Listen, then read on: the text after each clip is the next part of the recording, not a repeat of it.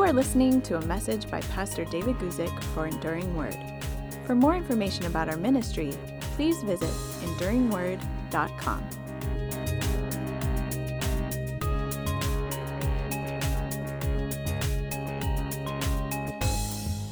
Hello, everybody. My name is David Guzik, and I'm very pleased that you could join me for today's YouTube Live session.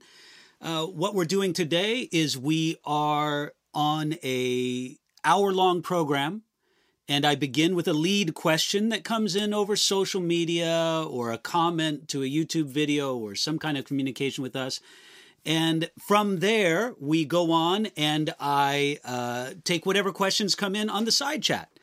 So, welcome to everybody. Our moderator today, Devin, will be fielding and organizing and prioritizing your questions. And I want to get into right now the lead question, which comes to us from a pastor friend in Brazil. He's the pastor of a church called Calvary Curitiba there in Brazil, a city that I've visited before and a pastor that I've met before. So I'm happy here to bring this particular answer to this question, or at least to do the best I can with it. And here's the question Was the pre tribulation rapture invented only 200 years ago? And again, this comes from a pastor from Brazil. This is what he writes. I'll read his question to you. Uh, he says, I am the new pastor of Calvary Curitiba here in Brazil.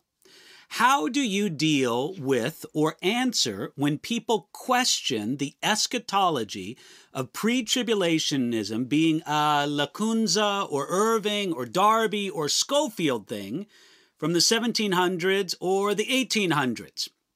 In Brazil, many people say this doctrine was created by these guys I cited and that it is an American thing. And then he goes on to write, I'm not writing doubting the doctrine, but trying to go deeper and understanding more about this historical reality. Do we have records and anything written from Christians in the first centuries who believed in the rapture like Calvary Chapel believes? Well, I, I just want to say, uh, Pastor, thank you so much for your question. God bless you and all the people we know doing ministry in Brazil. Brazil is a very beloved country, and we are grateful for the work of the Lord there and just pray that it would continue more and more as time goes on. But I want you to know that your question is a good one, and it really sort of encapsulates a common attack against the doctrine of the pre tribulation rapture. Now, I got to go on record. I almost feel guilty speaking about this on our YouTube Live question and answer time because if you don't have a background with some of these doctrines, it can all seem very confusing. And I'm not saying that just about my particular understanding about end times events or eschatology. I mean, any understanding of end times events or eschatology will seem confusing if you don't have some background with it. So, in my answer to this question, I'm going to use a lot of terms without really defining them. So, if you're confused by all that, don't feel bad. If you're interested, take the time to look up these words or the terms that you're unfamiliar with and then to think through all of this. Now, let me start with basics. When it comes to the second coming of Jesus, all Christians agree or should agree on this. When I say all Christians, I mean all Christians from every denomination, from every background. Anybody who truly names the name of Jesus Christ and is a disciple on him agrees on this or should agree on it. Number one, both the Old Testament and Jesus promised that Jesus would rule on this earth. Okay, that's understood. Jesus Christ is promised to rule on this earth. That's number one. Number two, Jesus Christ is coming again. Now, those are two things that every Christian should be able to agree upon. Beyond those two points of agreement, there's a lot of disagreement among Christians. They ask the questions when is this reign of Jesus? What is the nature of this reign of Jesus? What is the nature of his return when it says he's coming again? What will the world be like when Jesus does come again? these are some of the things that Christians disagree on. Now, I think that's fine. I think that Christians should read their Bibles, study hard, and think through that these things the very best that they can. And when we do disagree, I think it's important to do so with a spirit of mutual respect. Now, as for me, I believe in, and here I'm going to start throwing out terminology again. If you don't understand my terminology, don't feel guilty. I'm not going to take the time to explain it. Uh, but but look up these terms. But I believe in the premillennial, pre-tribulational understanding of eschatology, that is things having to do with the last days or the end times. However, I would say this to my amillennial and my post millennial brothers and sisters I love you. I respect you. I think I understand why you believe differently than I do, but I don't agree with you. I think you're wrong, and I think I'm right on this. Well, wh- why would I knowingly hold to a doctrinal belief that I thought was wrong? So, but again, I love you, I respect you, and I think I understand how you came to your conclusions. I say to my mid trib, pre wrath, post trib, and no rapture brothers and sisters, I love you. I respect you. I think I understand why you believe differently than I do, but again, I don't agree with you on those particular points. Now, these disagreements are not always held with a spirit of mutual respect. More than once, I've had someone treat me as stupid or deceived or unspiritual because I don't believe what they believe in these areas. I- have even been accused of doing the work of the Antichrist because I believe in the pre tribulation catching up of the church. Now, look, I try not to get offended at such things. After all, who am I? But when someone acts as if only a stupid person would believe in the pre tribulation catching up of the church, I remember men uh, that I've read a lot of Donald Barnhouse, James Montgomery Boice, John Walvoord, John MacArthur. Look, look, I guess what I'm saying is maybe I don't know very much, but I don't think you can rightfully accuse those men as being stupid. And they largely hold to the same understanding of end times events as I do. Now, back to the question from our friend in Brazil. What do we make of this accusation that the teaching of the pre tribulation rapture is a novelty, that no one taught it or believed it before the 19th century?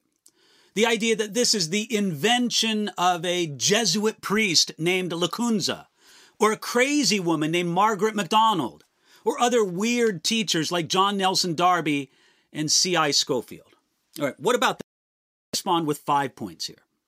Number one, fasten your seatbelts. In some sense, the accusation is true. Uh, let me explain. It is true that there was not much specific interest before the 19th century in the catching up of the church as it's described in 1 Thessalonians chapter 4. Let, let me show you these verses. 1 Thessalonians chapter 4 verses 16 and 17 we read this For the Lord himself will descend from heaven with a shout with the voice of an archangel and with the trumpet of God and the dead in Christ will rise first. Then we who are alive and remain shall be caught up together with them in the clouds to meet the Lord in the air and thus we shall always be with the Lord. Now it is absolutely true that in the 19th century, a man named John Nelson Darby was an early explainer of this idea that the catching up of the church was some seven years before the glorious return of Jesus with his church.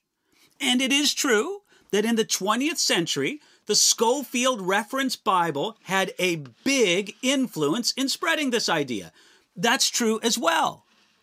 But we need to see the difference between a doctrine being focused on and dealt with by the church and a doctrine being invented by the church. Listen, brothers and sisters, if it's in the Bible, it wasn't invented by any of those people. It was declared by God in His Word. But we should just be honest in the historical record. These matters were not given great attention, great prominence, great explanation until the 19th century. And some of those men mentioned were people responsible for popularizing these views. Okay, that's point number one. Number two, in a greater sense, so I said there's a sense in which the accusation is true, but number two, in a greater sense, the accusation is irrelevant. If it is in the Bible, it goes back to the origin of Christianity. Now, look, if you are a Roman Catholic, or if you belong to one of the Orthodox communions, then I understand why you let tradition decide what the Bible teaches. But as Protestants, we're supposed to be different. Our first measure is never what do others say. Our first measure is always what does the Bible say. Now, I do need to say that it is foolish to ignore or disregard traditional Christian teachings on many things. We need to be thoughtful and respectful regarding what our Christian brothers and sisters have taught in the past. But, but at the end of the day, we believe what the Bible says. And we don't interpret the Bible by democratic vote. We don't interpret the Bible by democratic vote of an in particular congregation, of a particular age, of a particular generation. We don't go through history and say, whatever most Christians have believed through history is always the right interpretation. I don't need to go into it, but to think this way would invite all sorts of errors. Now, when it comes to eschatology, most Christians throughout history have been amillennial or postmillennial, not premillennial. Now, I kind of say that because this whole debate about the catching up to the church and where it appears in uh, regard to this seven year period known as the Great Tribulation. Th- that is a discussion only relevant among those who are premillennial. Well, well, listen. If you think that the way to decide doctrine is to take a look at what the majority has believed throughout church history, then you're not going to be premillennial at all. You'll be amillennial or postmillennial. Most Christians throughout history have believed in or approved of all sorts of doctrines many of my audience wouldn't agree with today. The veneration of Mary, the mother of Jesus, the practice of infant baptism, the institution of the state church. Those things have been the majority opinion throughout most of Christian history. And majority opinion doesn't make any of those things true. It doesn't make any of those things right. Look, either we believe in sola scriptura or we don't. So, in one sense, the accusation is true. In another sense, a greater sense, the accusation is irrelevant because we look to the Bible first. Point number three key foundations to the pre tribulation rapture idea are found scattered in church history. Now, I don't have any problem saying that the developed doctrine of the pre tribulation catching up to the church was not recorded or popularized until the 19th century. But, but I also want to note that that doctrine is built upon foundations that are spoken of often and early in the history of the church.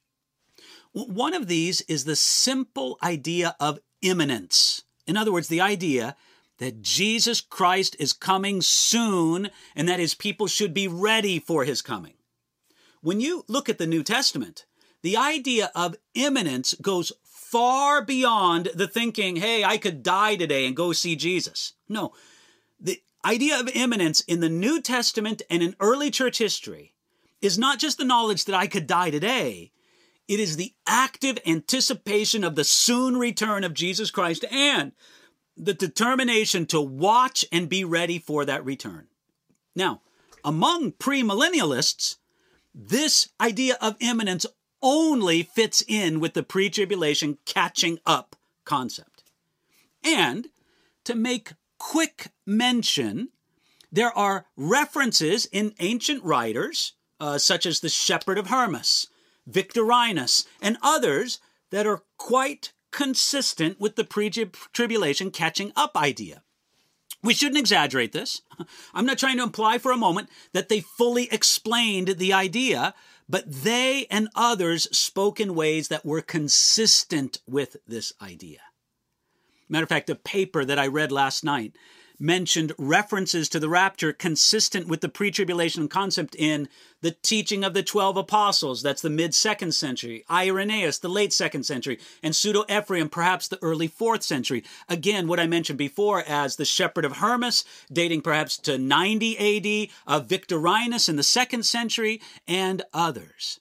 Now, I'll put up some of these quotes in the show notes, along with an article by Thomas Ice titled why d- the doctrine of the pre tribulation rapture did not begin with Margaret MacDonald. So, again, that's something you to look up. I'll put the link in the show notes. Okay, that's number three. Number four, and this one's very important. There is a pattern and flow to doctrinal development in church history. You see, I said before that we need to see the difference between a doctrine being focused on and being dealt with by the church and a doctrine being invented by the church. For example, the church did not invent the doctrine of the Trinity. It's clearly in the Bible. But it wasn't given full thought and form until the third and fourth centuries. When we look at church history, we see that God has successfully had, successively, I should say, successfully also, but successively, had the church focus on specific areas of doctrine at different periods. And our present understanding of many areas of biblical teaching were only most carefully and precisely defined after God appointed the church to focus on that doctrinal area. So, in the second through the fourth centuries, the church is focused on the doctrine of Scripture, bibliology, if you want to say that. In the fourth century, the church focused on the doctrine of God, you could say the Trinity. In the fifth century, the church focused on the doctrine of Christ. In the fifth through the seventh centuries, the doctrine of man. In the 16th and 17th centuries, the doctrine of salvation. In the 16th and 17th centuries, the doctrine of the church. And in the 19th and 20th centuries, the doctrines of last things and Christ's return, otherwise known as eschatology. So, therefore, we should not be surprised that as God had the church focus on the area of doctrine successively through its history, that towards the end of all things, the doctrine of last things and Christ returns is focused on in the 19th and 20th centuries that there arose great clarity from the scriptures and new understanding of apostolic teachings that had not changed since the apostles wrote these things. Okay, that's number four. Finally, let me give you my fifth point, number five. Ultimately, I need to say this straightforwardly. This argument about the pre tribulation rapture idea being a recent thing, ultimately, this is the sign of a weak argument. It is not looking first to Scripture. Now, there is a case to be made for different ideas about the end times, uh, ideas that are different from what I believe. But those cases should be made from the Scriptures, not primarily from church history. And when I see people lead with the accusation, well, this is a new teaching from the 19th century it makes me think their biblical arguments must be pretty weak. Again, I'm not saying that there is no place to discuss this in the history of theology. No, there is a place to discuss this. But that place is far, far behind whatever biblical arguments can be made and should be made. You know, to be honest, it's kind of like whenever I hear somebody use that phrase, secret rapture. It's something of a derisive term for the pre tribulation catching up of the church. Personally, I've never heard a pre trib teacher use that phrase, secret rapture. But opponents on the pre trib doctrine, of the pre trib doctrine, they have it on the tip of their tongue. They like to use it because they think it makes the pre trib idea sound ridiculous. So their use of the term secret rapture, honestly, it tells me more about them and the strength, or maybe I should say the weakness of their arguments than it does about their favored end times scenario. Okay, so let me conclude. I've gone long enough with this, but let me conclude with this. What do we make of this accusation that the teaching of the pre tribulation rapture is a novelty, that no one taught it or believed it before the 19th century? What, what do we make of the accusation that it is the invention of a Jesuit priest or a crazy woman or some other crazy teachers? Well, this is just what we would say. Number one, in some sense, the accusation is true. Number two, in a greater sense, the accusation is irrelevant. If it is in the Bible, it goes back to the origin of Christianity. Number three, key foundations to the pre tribulation rapture idea are found scattered in church history, all the way back to the beginning. Number four, there is a pattern and a flow to doctrinal development in Christian history. And then number five, ultimately, this is the sign of a weak argument, not looking first to the scriptures. I'll say this every prophetic perspective regarding the millennium, regarding the tribulation, regarding the catching away, every prophetic perspective has its proof passages and its problem passages. Every standpoint has difficulties to deal with.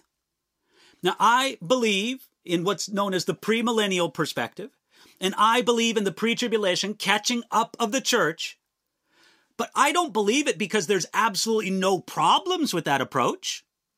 I believe it because after studying all the different approaches, honestly, I prefer the difficulties in those approaches than in all the other ones.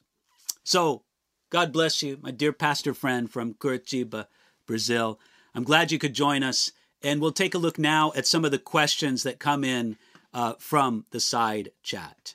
Um, first of all, uh, we get a question from Jordan who says, why would God bring the Jews into seven years of the worst time in humankind before they repent? Well, Jordan, you know, your question is why. I can give you reasons why. I can give you reasons based on the result of that time. Uh, ultimately, the reasons are known to God. I, I, I don't teach that because we just absolutely know that the Bible teaches it uh, because uh, we know all the reasons for it. We believe it because the Bible clearly teaches it. Look, I can speculate on some of the reasons, especially because of the result that we see of these things. Here's some of the results. Number one, Israel comes to faith in Jesus Christ as their Messiah. You see, this is a very interesting phenomenon here. How, at the very um, agony of Israel in the Great Tribulation, that period of time that the prophets call the time of Jacob's trouble, in that period, they come to faith in Jesus as their Messiah. No doubt, uh, some of their affliction in that time drives them to it. There's another aspect to it as well that God made a covenant with Israel in uh, the Sinai desert that they would be blessed for their obedience and cursed for their disobedience.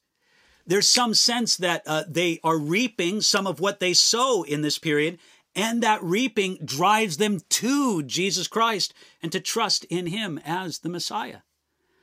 And then I can give you a third reason why it's simply because Satan hates, hates the Jewish people and wants to eliminate them because they have a remaining role in God's unfolding plan of the ages. So honestly, Jordan, I mean, I could speculate with you on reasons, and I think so. But really, the scriptures are more clear on the fact of this happening than giving us all the reasons for it. And uh, we just have to understand that this is what the scriptures say is going to happen. Okay, next, a question from Nathan asks uh, Will the Bible be banned during the tribulation?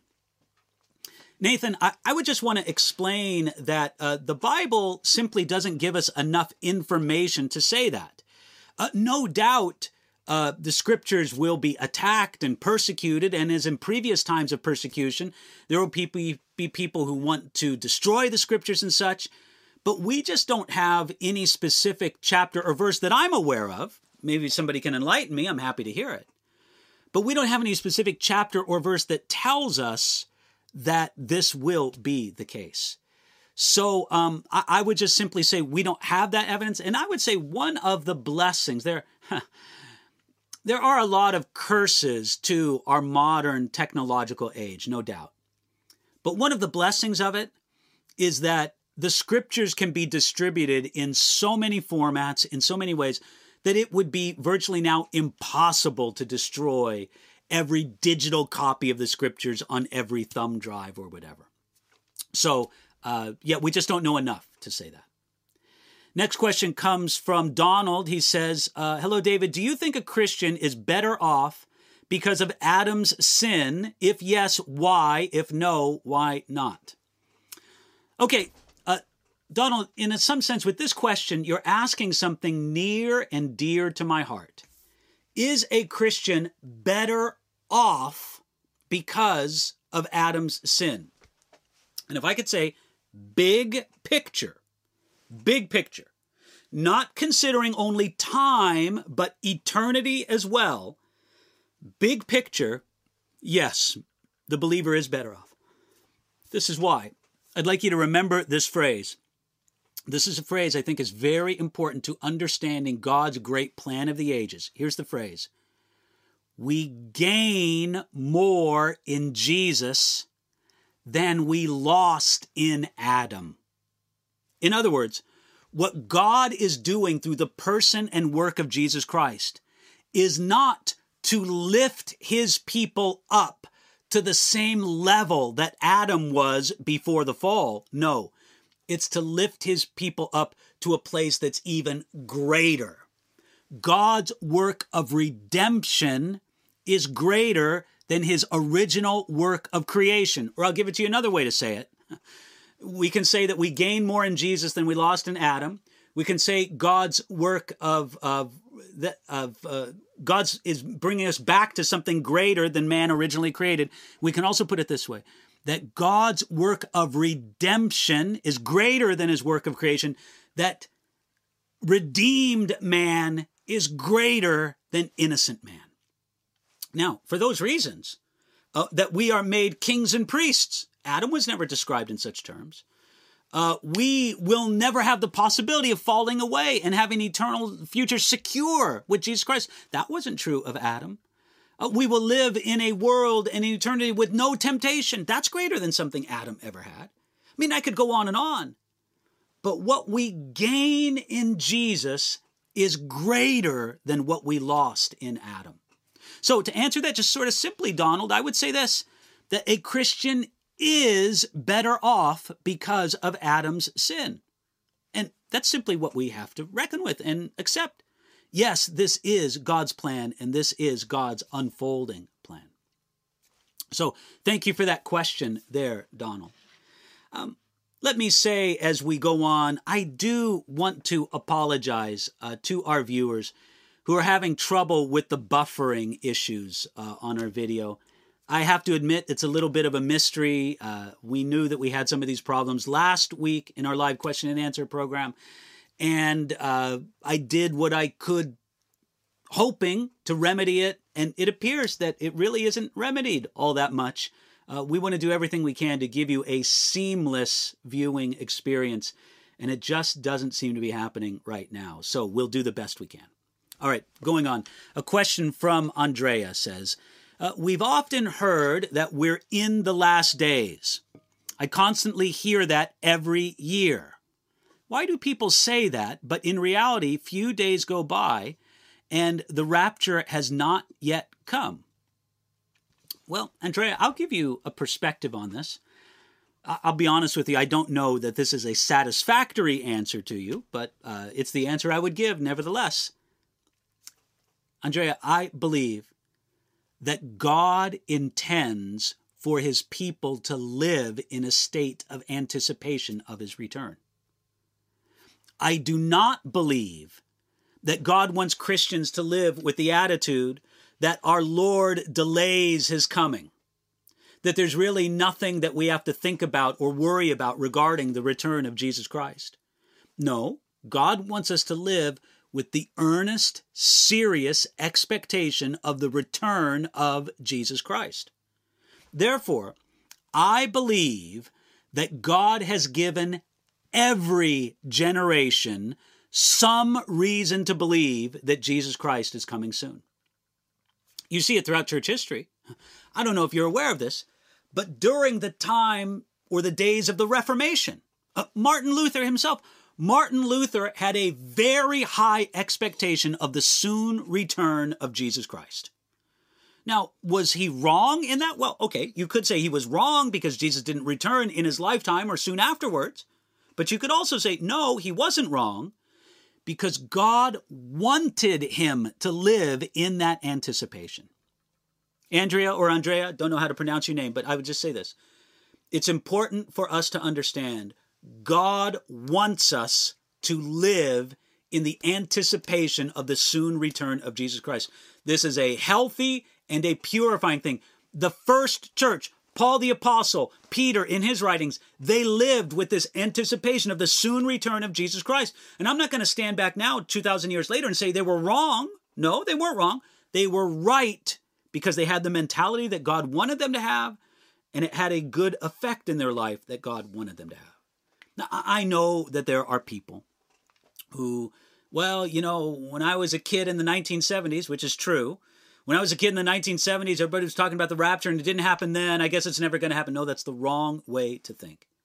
The right way to think is this we thought that Jesus Christ is coming soon in the 1970s.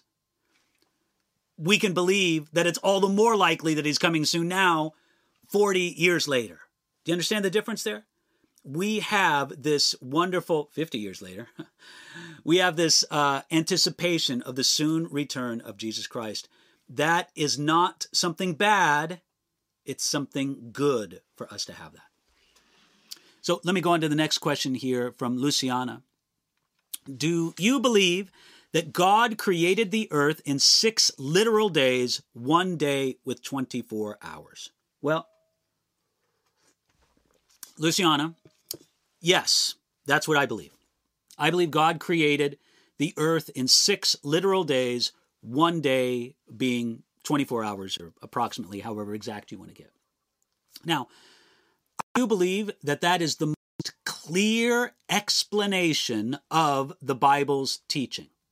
If you just want to go for clarity, straightforwardness, I believe that that's it. That is the most clear explanation of the Bible's teaching.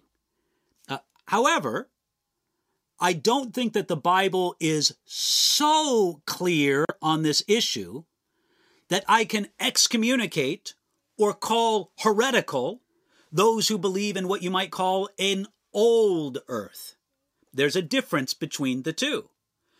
So I do believe I am a, somebody who is uh, in favor of more what's called the young earth conception, believing that God did. And the reason why I believe that that is the most straightforward way to understand what the Bible says.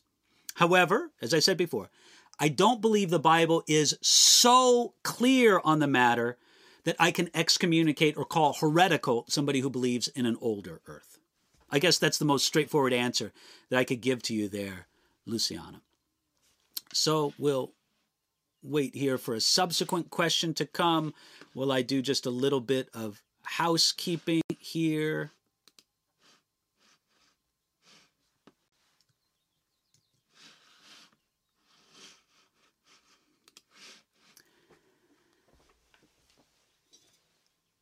Hope you're all doing well there.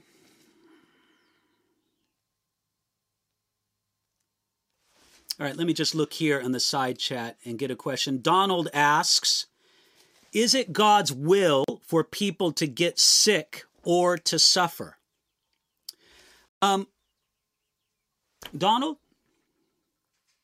All right. There are questions that have an immediate answer and an ultimate answer. The immediate answer is yes, it is God's will for people to get sick and suffer.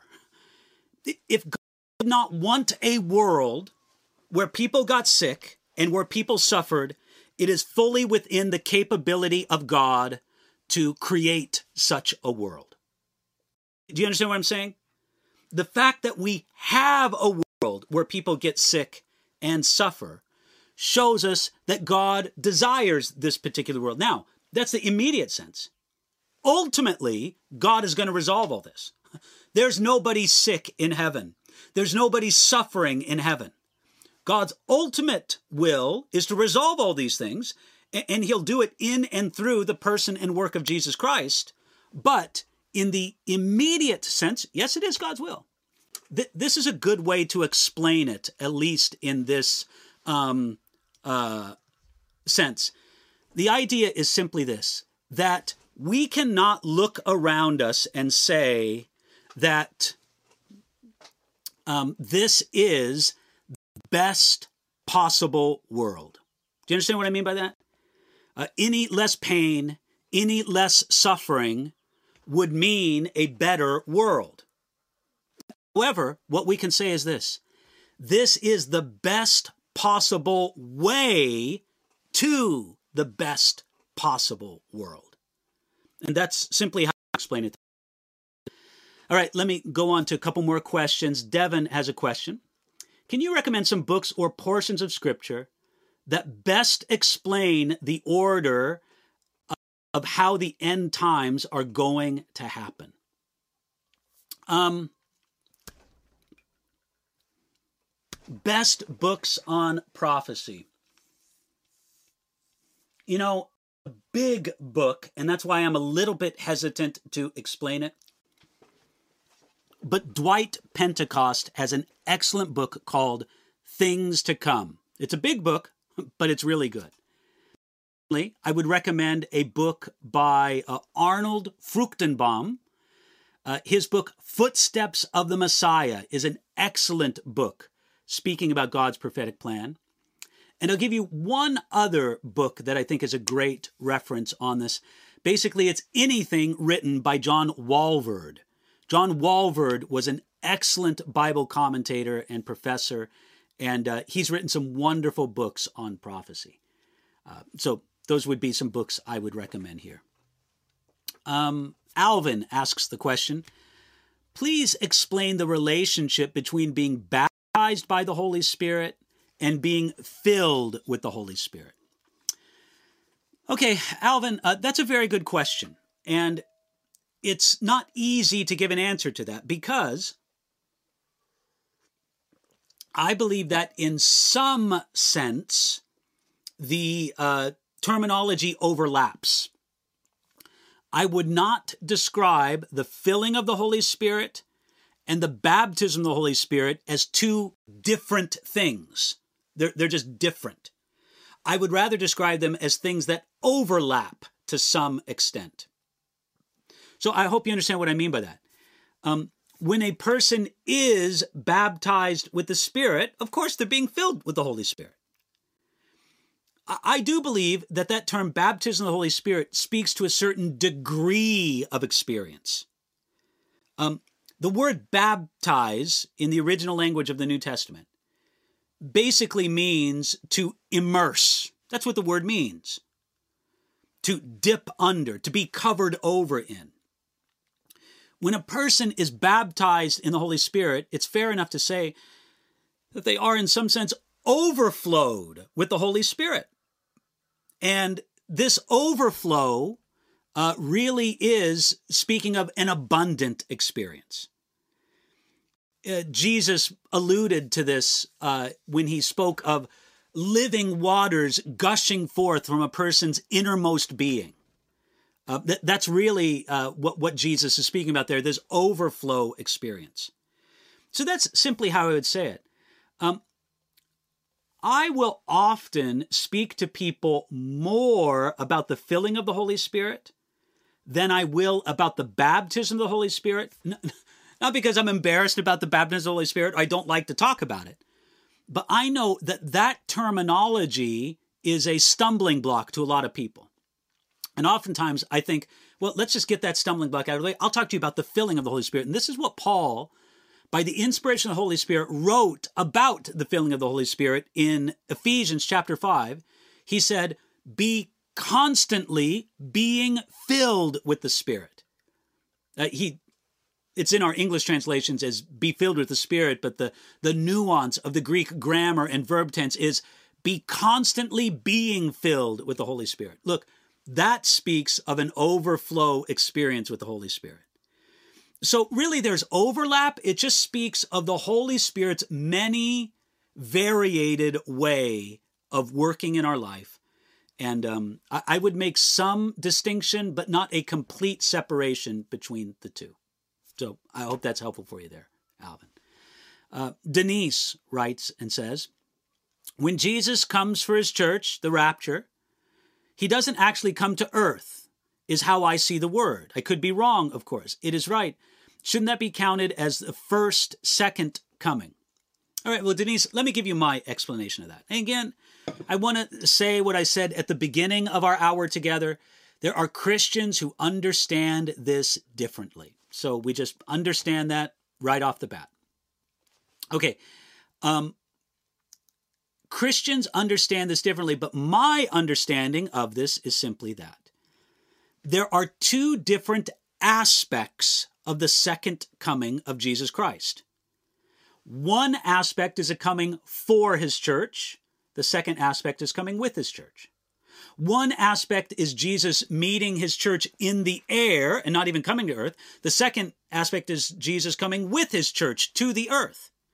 One aspect comes at a time that is completely unknown. No one will know the day or the hour. The other aspect comes a predetermined number of days after an event known as the abomination of desolation. One aspect comes to a world that's operating business as usual.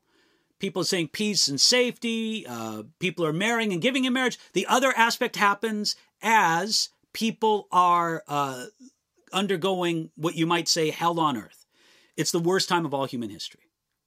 You put all that together, and there are two discernible different aspects of the return of Jesus. Now, when I have taught this or discussed this with people before, sometimes they like to mock because of that.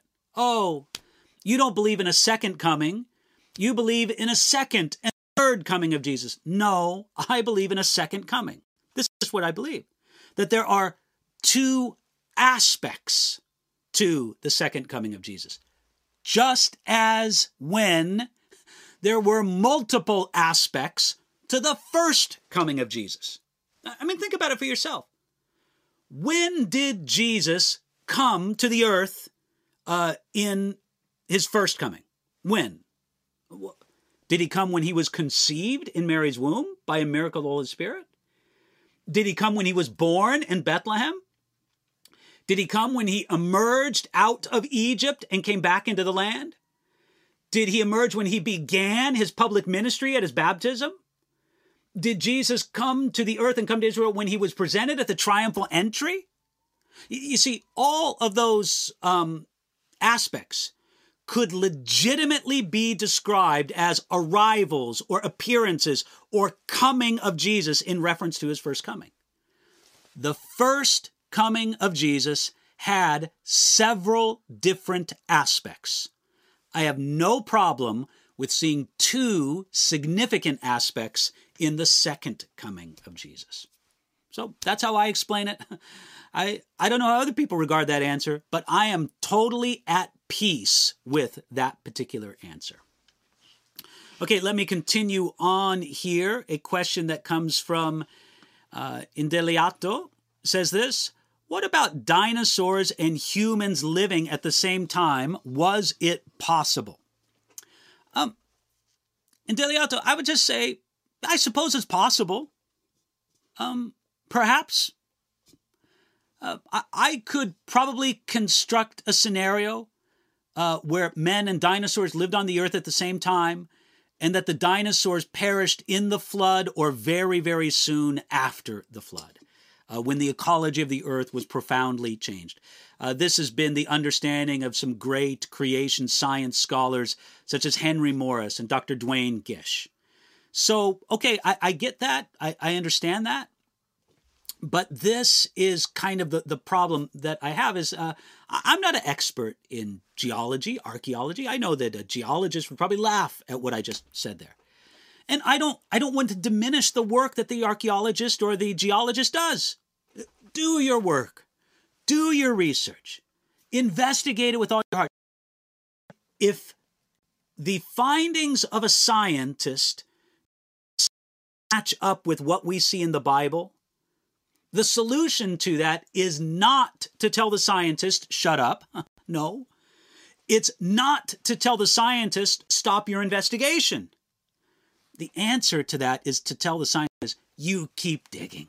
You keep working on that. You keep doing everything you can to figure out that question. And I am sure that when you understand it in its fullness, it'll be much, much more like what the Bible says. Because I know and I thank God that scientists know a lot. And you could say that scientists know a lot more now than they knew 20 years ago, or certainly 200 years ago. I'm grateful for that.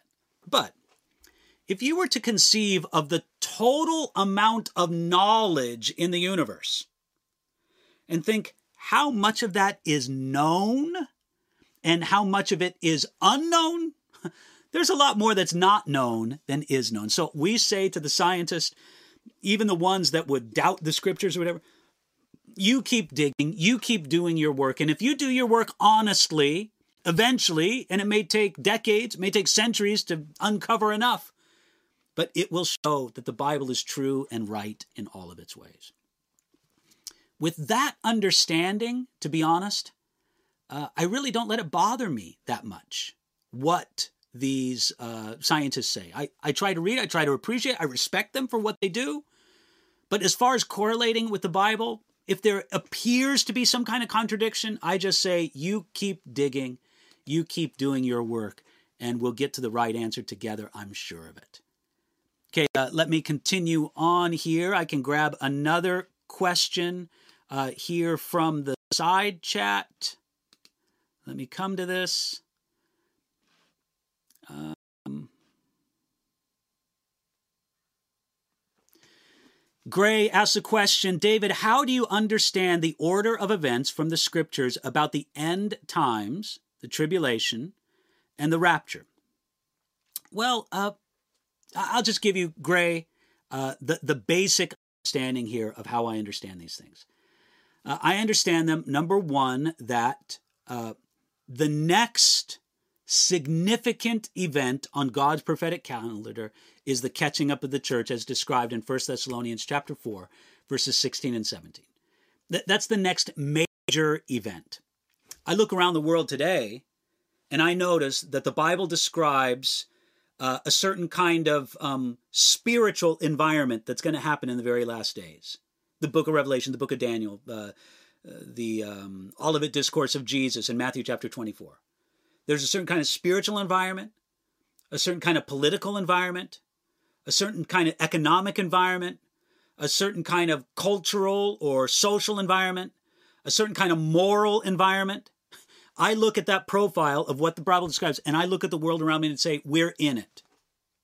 So I, I think that we should anticipate that the coming of Jesus Christ is very soon. How soon? I don't know. And listen, if we believe that Jesus Christ is coming soon, what should we be doing? We should be about our business to the fullest extent. We should be about our Father's business and doing everything that we can possibly do to be faithful in the current moment. But I would order the event something like this Rapture of the church. Uh, at that time, or very soon afterwards, I can't tell you how soon, uh, this charismatic, successful leader that we often call the Antichrist, though that's not the best name for him biblically, but this charismatic world leader makes a covenant with the Jewish people. Uh, there is a temple rebuilt in Jerusalem.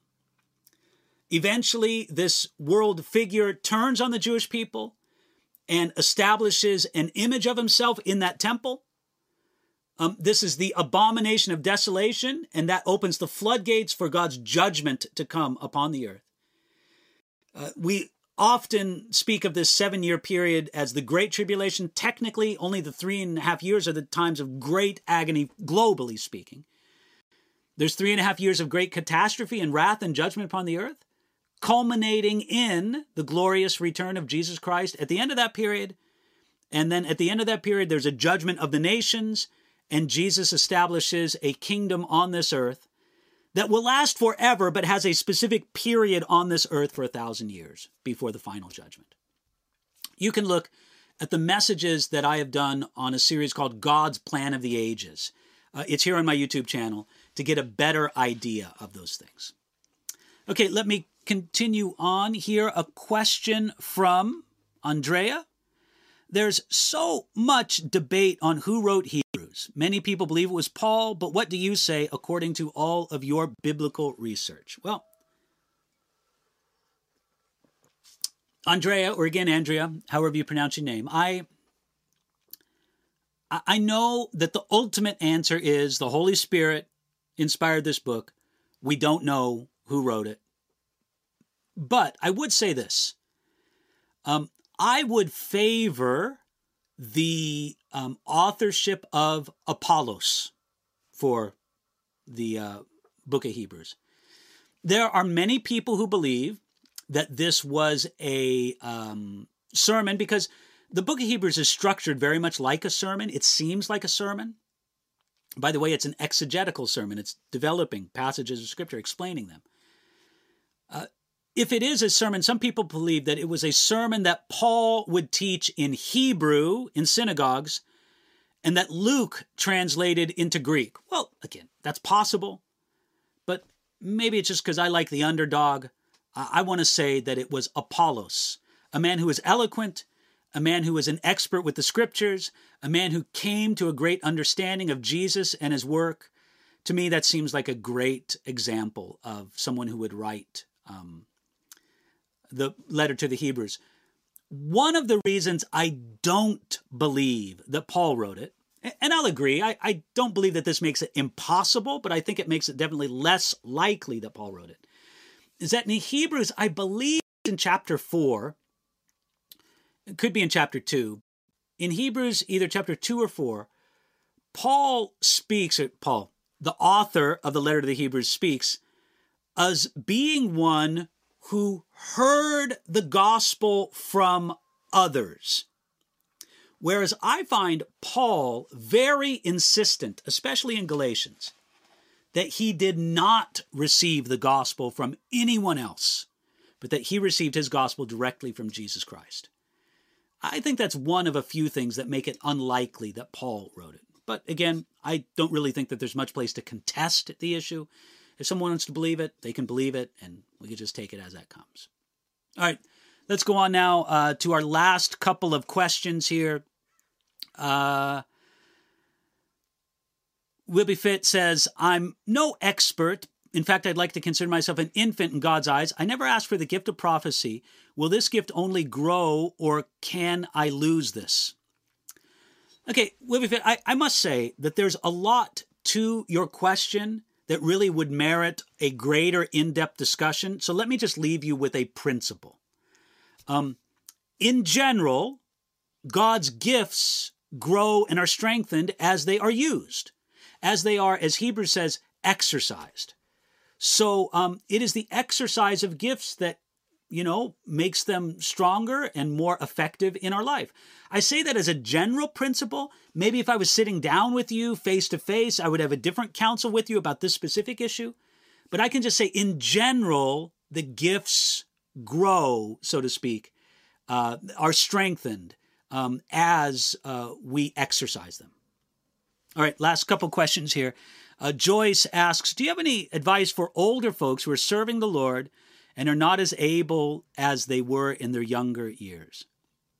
Well, Joyce, I guess I would give two pieces of advice for older brothers and sisters who don't have the same capabilities, maybe not physically, Uh, maybe they feel like their minds aren't as sharp, their capabilities aren't as sharp as they used to be. But um, I would give two pieces of advice. One, just look to serve in any way you can. Don't compare yourself with what you used to be able to do. Th- that'll torture you. Look, you're in the place where you are right now. God has his hand on you. There are ways that you can serve the Lord. And even if it would just be in prayer, and I say just in prayer, prayer is a huge thing. But if it would be in prayer, if it would be in, in other ways, there's ways that everybody can serve the Lord.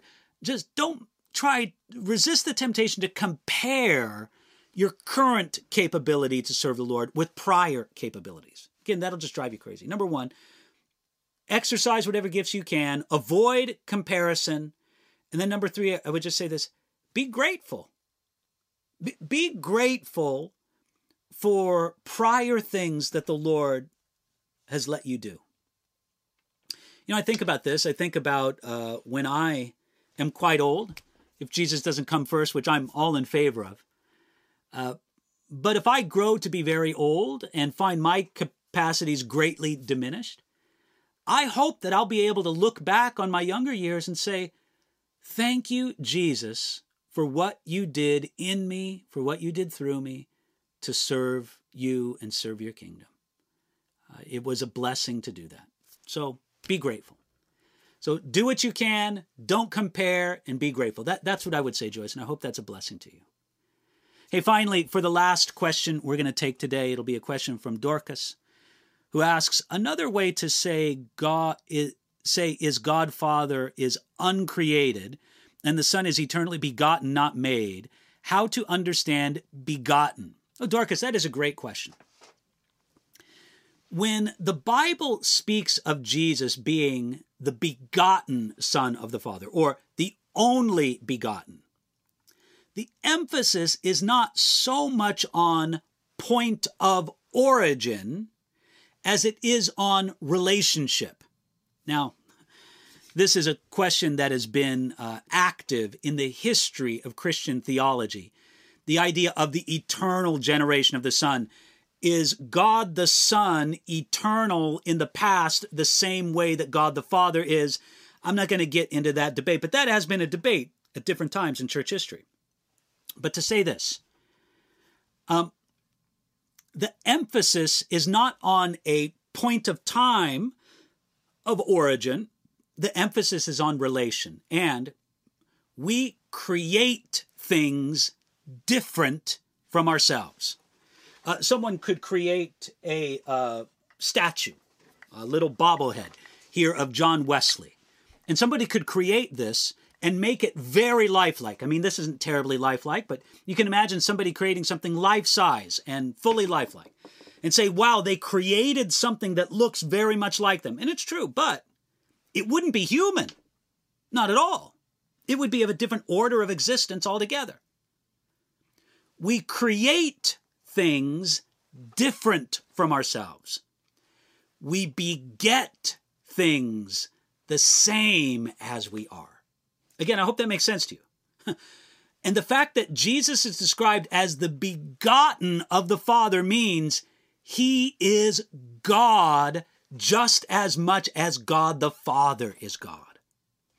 So, begotten speaks more of relationship than it does to a point of origin. And it tells us that Jesus is not created, no, rather, he is begotten. He is God, the only begotten Son of the Father. Well, I hope that's helpful for you there. And I'm so glad that you could join us here on our YouTube live video. Again, I do want to apologize to anybody who's had difficulty today with the buffering. We're going to keep looking into it and doing the very best that we can. But let me tell you, I am so pleased that you could join us today. And I just simply want to say, God bless you. God willing, and if we live, I'll be back with you next Thursday, uh, hopefully with a little better internet connection as I do a bit of work on that. And we just say thank you for joining us.